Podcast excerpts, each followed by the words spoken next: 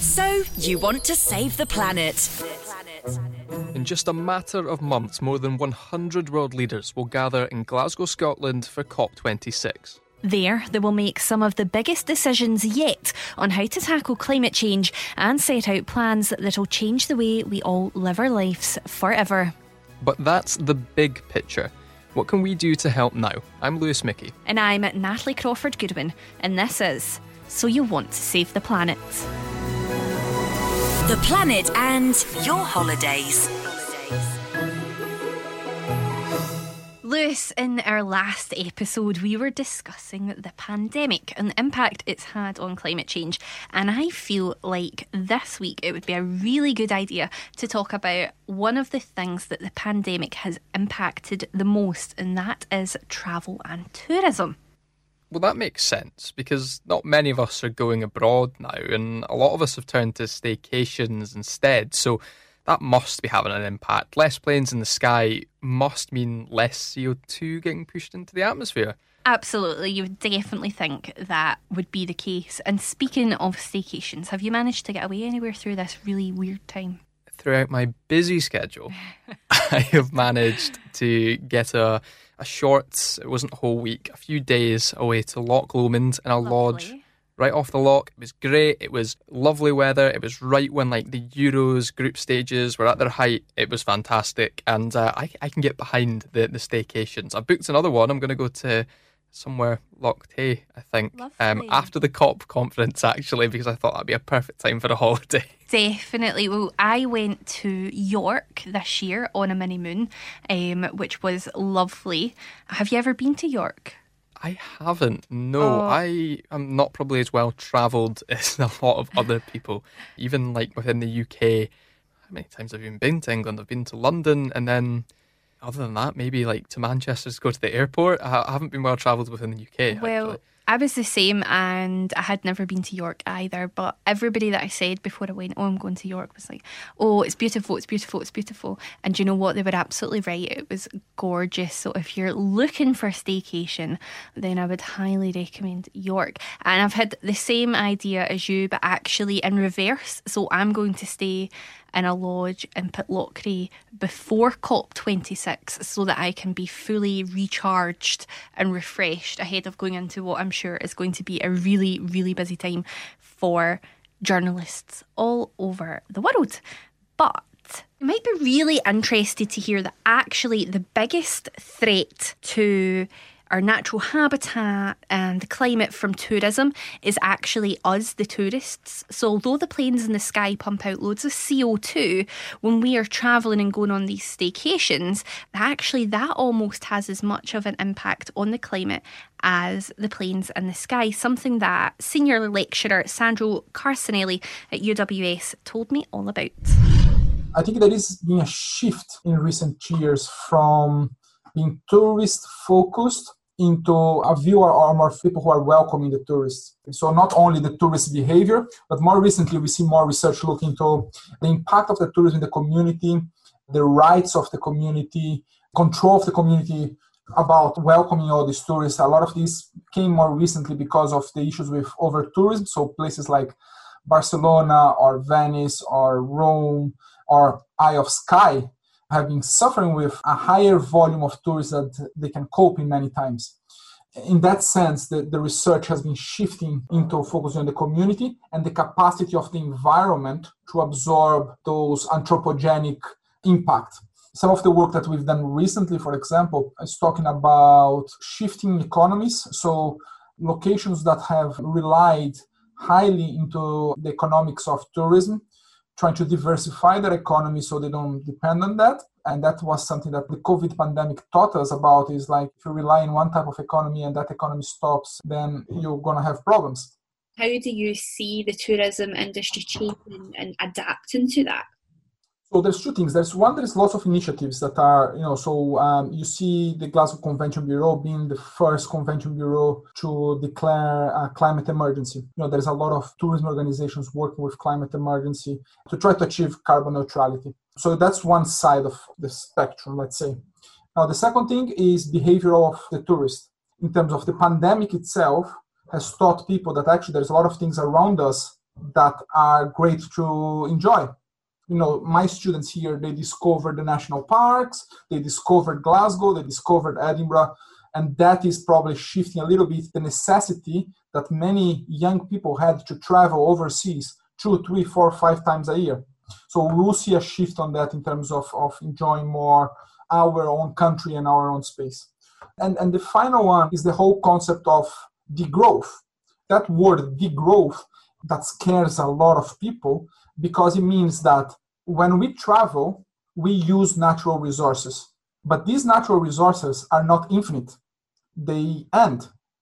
And the concept of the growth is if we grow continuously, we're gonna use all the natural resources. The idea of the growth is okay, actually, we need to reduce the amount of travel we do, we need to reduce the amount of natural resources we use so we can survive in the world where the natural resources are finite. So I think these are the three spectrums. The industry itself declaring emergency and trying to be neutral, the behavior of tourists that will hopefully reduce the necessity of international travel, but other types of behavior. People travel overseas, you see always an increase in, in fast fashion. So that means people that buy clothes that they use for the holidays and then they throw away. That fast fashion has a huge impact on the environment the accommodation sector and the hospitality sector has a huge impact on the environment as well. People, when they travel, they use those services more.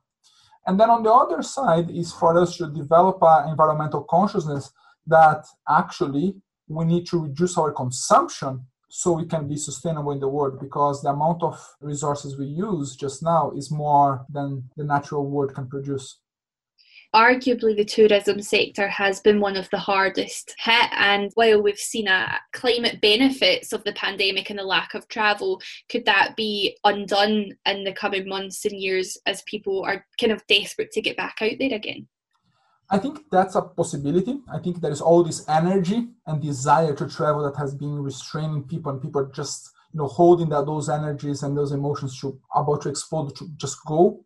On the other side, yes, there is a potential growth on tourism that we will see, but we also hopefully see destinations better prepared to deal with that. For example, some changes already in Venice. Cruise ship is one of the worst parts of our industry, we can say, in terms of uh, environmental impact and economic impact and social impact. Because if you think about the cruise ships, they not only have a huge environmental impact, but a lot of the people who are inside those ships, they would have a minimal contribution to the local economy because they have everything included inside the cruise. There's a lot of changes in terms of the destinations and, and some of the key destinations in trying to diversify that economy, plus put into place some policies that will kind of protect their local community and the resistance. You may remember you saw protests against tourists in Barcelona, you saw protests against tourism in Venice and policymakers are aware of that and hopefully have used the pandemic as a way to rethink their destination for tourists and as so contribute to achieving an environmental friendly type of tourism. So, you want to save the planet? Right, so in a nutshell, then, if the tourism industry is going to become more climate friendly, then it's up to us as tourists to make the change? Exactly. The whole point that Sandro was making there is that we need to adjust our attitudes as tourists and be more mindful of how and where we travel and our behaviour when we get there, rather than relying on the tourism sector to make those decisions for us. It can't be all up to us, though. Surely the businesses in this space need to do some of the heavy lifting.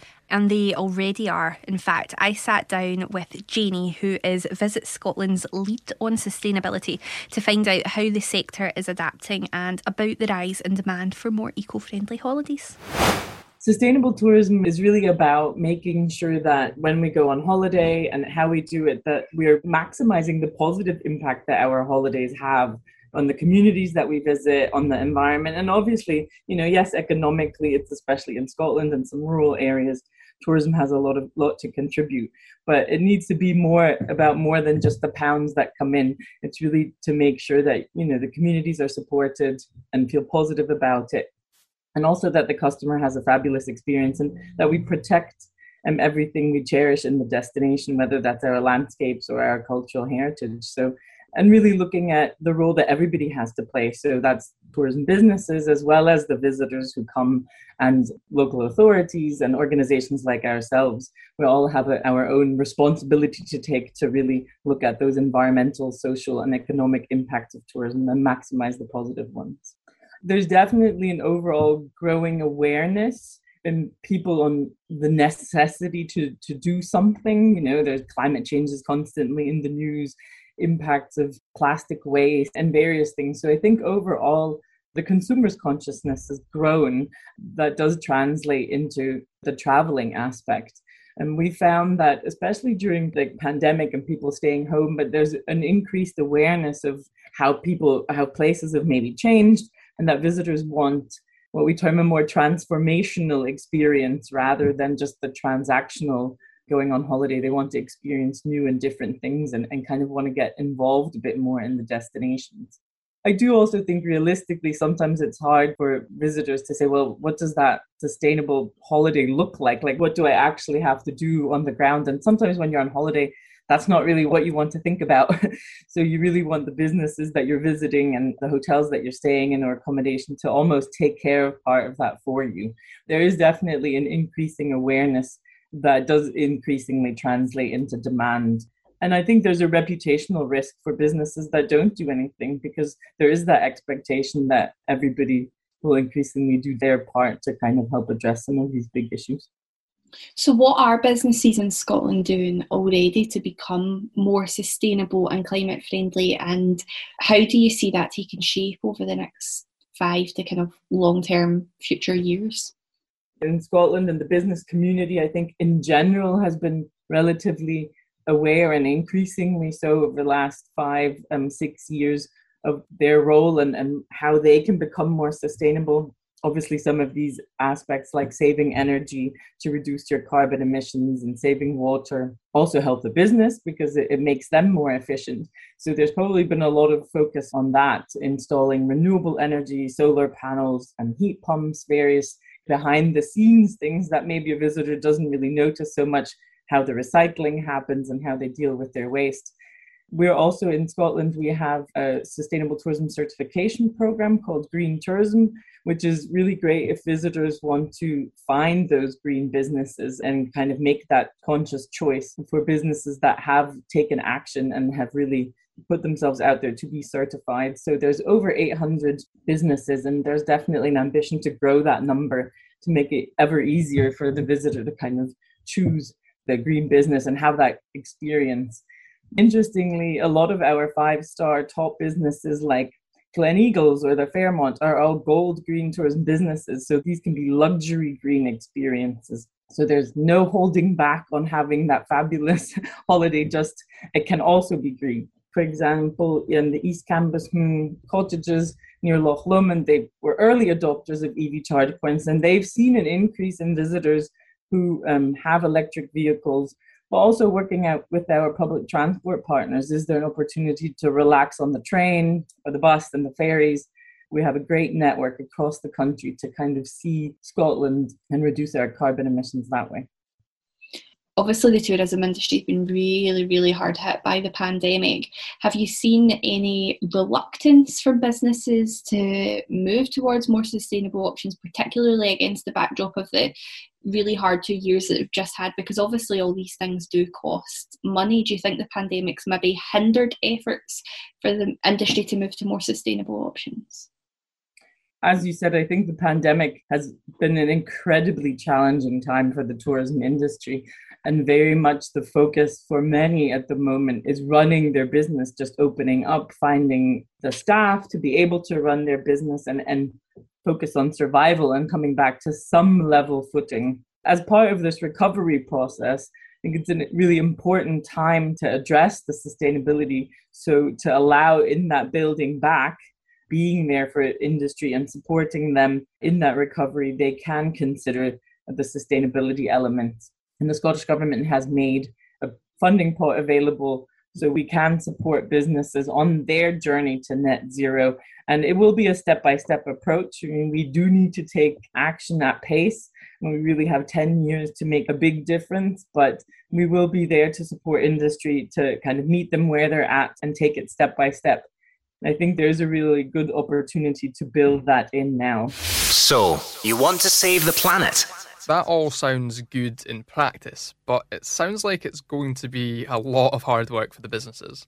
I think it is and it isn't. There are some small changes that businesses are able to make. Now, if you think about all the things we spoke about in our home episode, being more mindful of your recycling, cutting down on your plastic waste, even, you know, the likes of hotels and lodges, if they make more sustainable choices in terms of like the cleaning products that they use and the, the systems that they use to clean their bedding and their towels and things like that, those small changes would all build up as well.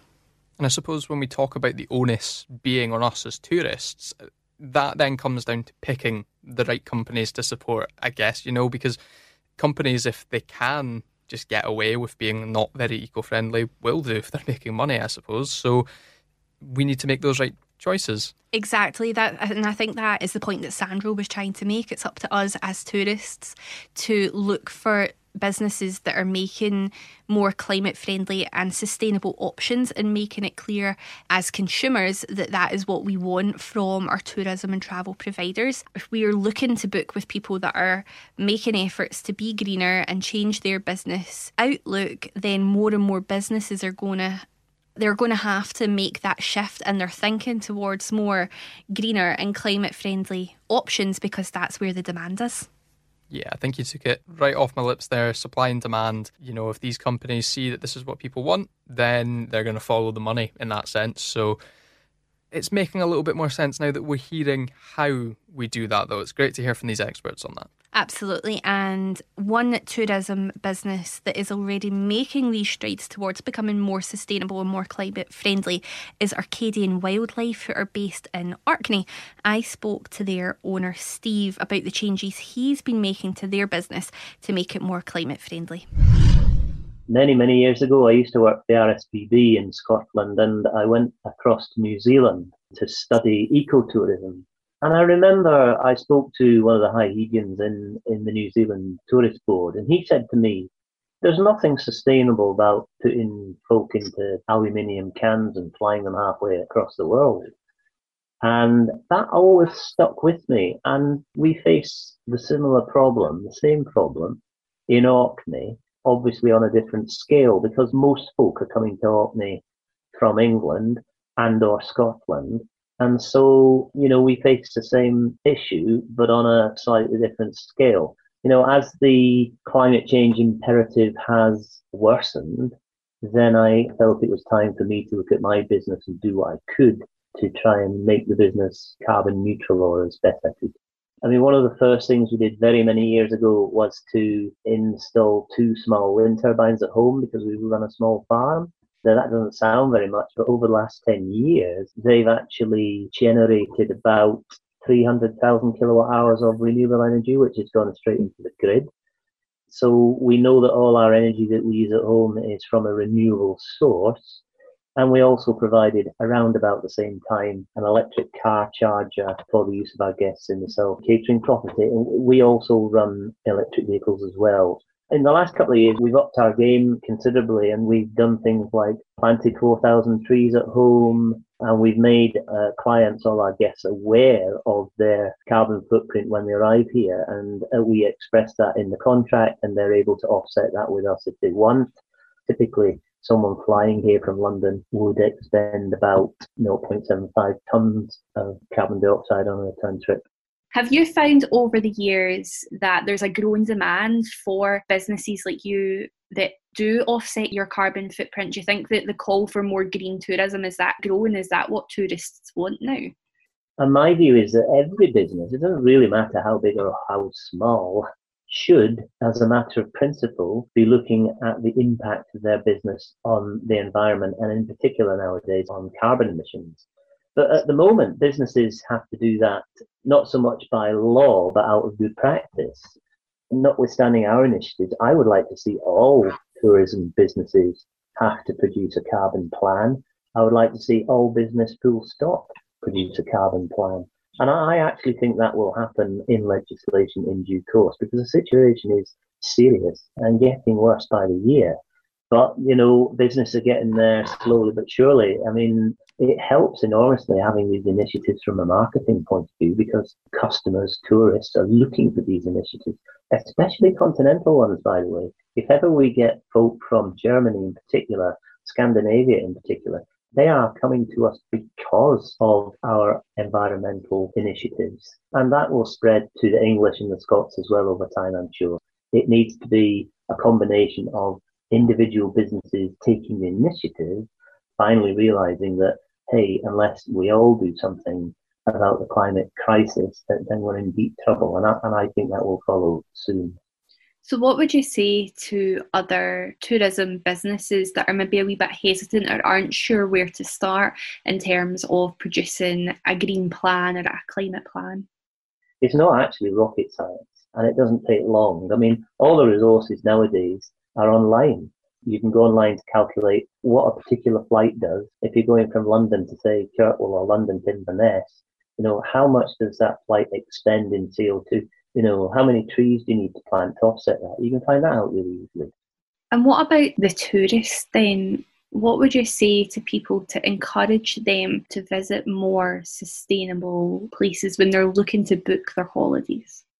I think it's happening naturally. Well, I've been doing this job now for the best part of 20 years. 20 years ago, it was extremely unusual for someone to be talking about climate change and the environment. Nowadays, it's on everybody's lips, and so it should be. So I think it's actually happening anyway. And, you know, my business is kind of top end of the market. And so anybody who visits Orkney needs to have the money to get here. It's a top end destination, if you know what I mean, in the year 2021, as opposed to uh, 2004 when we started. Climate change, climate crisis, environmental initiatives everybody knows about. So we all need the business end to encourage people to be more aware. And, and everybody, in my opinion, should be doing that these days. So, you want to save the planet? Right. So, Natalie, now I want to ask you how are you going to change in terms of your holidays in the future so that they can be more climate friendly if the onus is, as we've been saying, on us as tourists? I think in a couple of ways. So, myself and my husband are more of a fan of a staycation. We really like a camping trip. We really like going to a lodge and exploring parts of Scotland. And I think one of the things that we'll do is maybe be a bit more mindful of how we get there. We're quite guilty of just throwing everything in the car and driving, but I think maybe in future we would look to more sustainable sources of transport, maybe look at where the train lines have been electrified, for example, and maybe see where we could possibly get the train to. Even getting on a bus would be slightly more carbon friendly than jumping in the car. And again, looking for the businesses like Orcadian Wildlife that are making more sustainable choices in how they take their business forward, making sure that we're booking with places that have green plans in place and being more aware of our surroundings and what we do when we get there as well, making sure that we're not leaving anything behind, making sure that we're not littering, and maybe even when we get to these lovely natural wildlife spots, like what Sandro was talking about, doing our bit, picking up a bit of litter when we get there. Doesn't take us any more time if we see anything lying about, and just making sure that we're really taking care of these lovely places that we travel to. Yeah, one thing I've had drilled into me, my girlfriend does not let me buy any of those little travel size shampoos and, and, shower gels and things like that. Like she's got all these reusable containers and we always use those. So that's, I suppose, one thing I already do. But one thing, I suppose, for a staycation, even if you're taking the car to get there initially, there might be the chance of whilst you're there, think about bikes or think about walking places exactly. or if there is a train line or a bus. And I think that makes it a little bit more interesting as well. You get out of that, it's your car and you're kind of used to it and you, you do something different when you're on holiday. So that's certainly something I'll look to do, you know, try to make my travel, at least whilst there, a little bit more climate friendly as well. And then I don't think I ever would have been that person that goes on the, the West Highland Way and, and leaves a heap of rubbish. Yep. But we do need to do our part where if you went on the West Highland Way and you saw someone else maybe leave some rubbish, if they're still there, maybe you know you want to challenge them about it, or if not, maybe you just go right. I'll clean it up because if I don't do it, then who is? And uh, that's maybe an important motto to remember with these things: is if I'm not going to do it, then then who will? You brought up a really good point there in regards to making sure that you take reusable containers and things like that on holiday because you do not realise how much plastic waste actually comes with going on holiday, particularly if you're going abroad. If you think about the bottles and bottles of sun cream, shampoo and conditioner and after sun and insect repellent that we're all guilty of throwing in our suitcases and taking away with us. Where does that plastic waste go? We don't know. So maybe it is better in the future to be looking at more reusable options and, you know, filling up reusable bottles and things like that when we're going away on holiday. Yeah, and as we learned from the cleaning episode, I wonder how many unnecessary chemicals or water is in all those things as well. So, even more reason to try and use a reusable one. Absolutely. So, Lewis, what can we expect from episode five? Well, next week we're going to be looking at your plate because we all kind of heard the term flexitarian, for example, and we know mm-hmm. that there are choices we can make with our diets to try and be a little bit more climate friendly. But when you delve into it, there's actually a lot more to it, as seems to happen with a lot of these issues, I suppose. So we're going to be speaking to, as we always do, the experts and getting the real nitty gritty of it and finding out what actually makes a difference to the climate if you're eating meat. And then the alternatives as well. There's some pretty interesting ones plenty of ones that you'll know about before, but we'll learn about how they're improving, but then also some uh, a little bit more out there ideas as well. So there's a lot to look at next week because, I mean, I love food, and I'm sure many of our listeners do. So you want to be really thinking about those choices when you're looking to be more climate friendly, but you want to make sure you still enjoy your food and you're getting the nutrition from it. Otherwise, what's the point? Excellent. Well, I am thoroughly looking forward to coming on that journey with you. I hope our listeners are too. And we will see you next week on So You Want to Save the Planet. The planet and your holidays.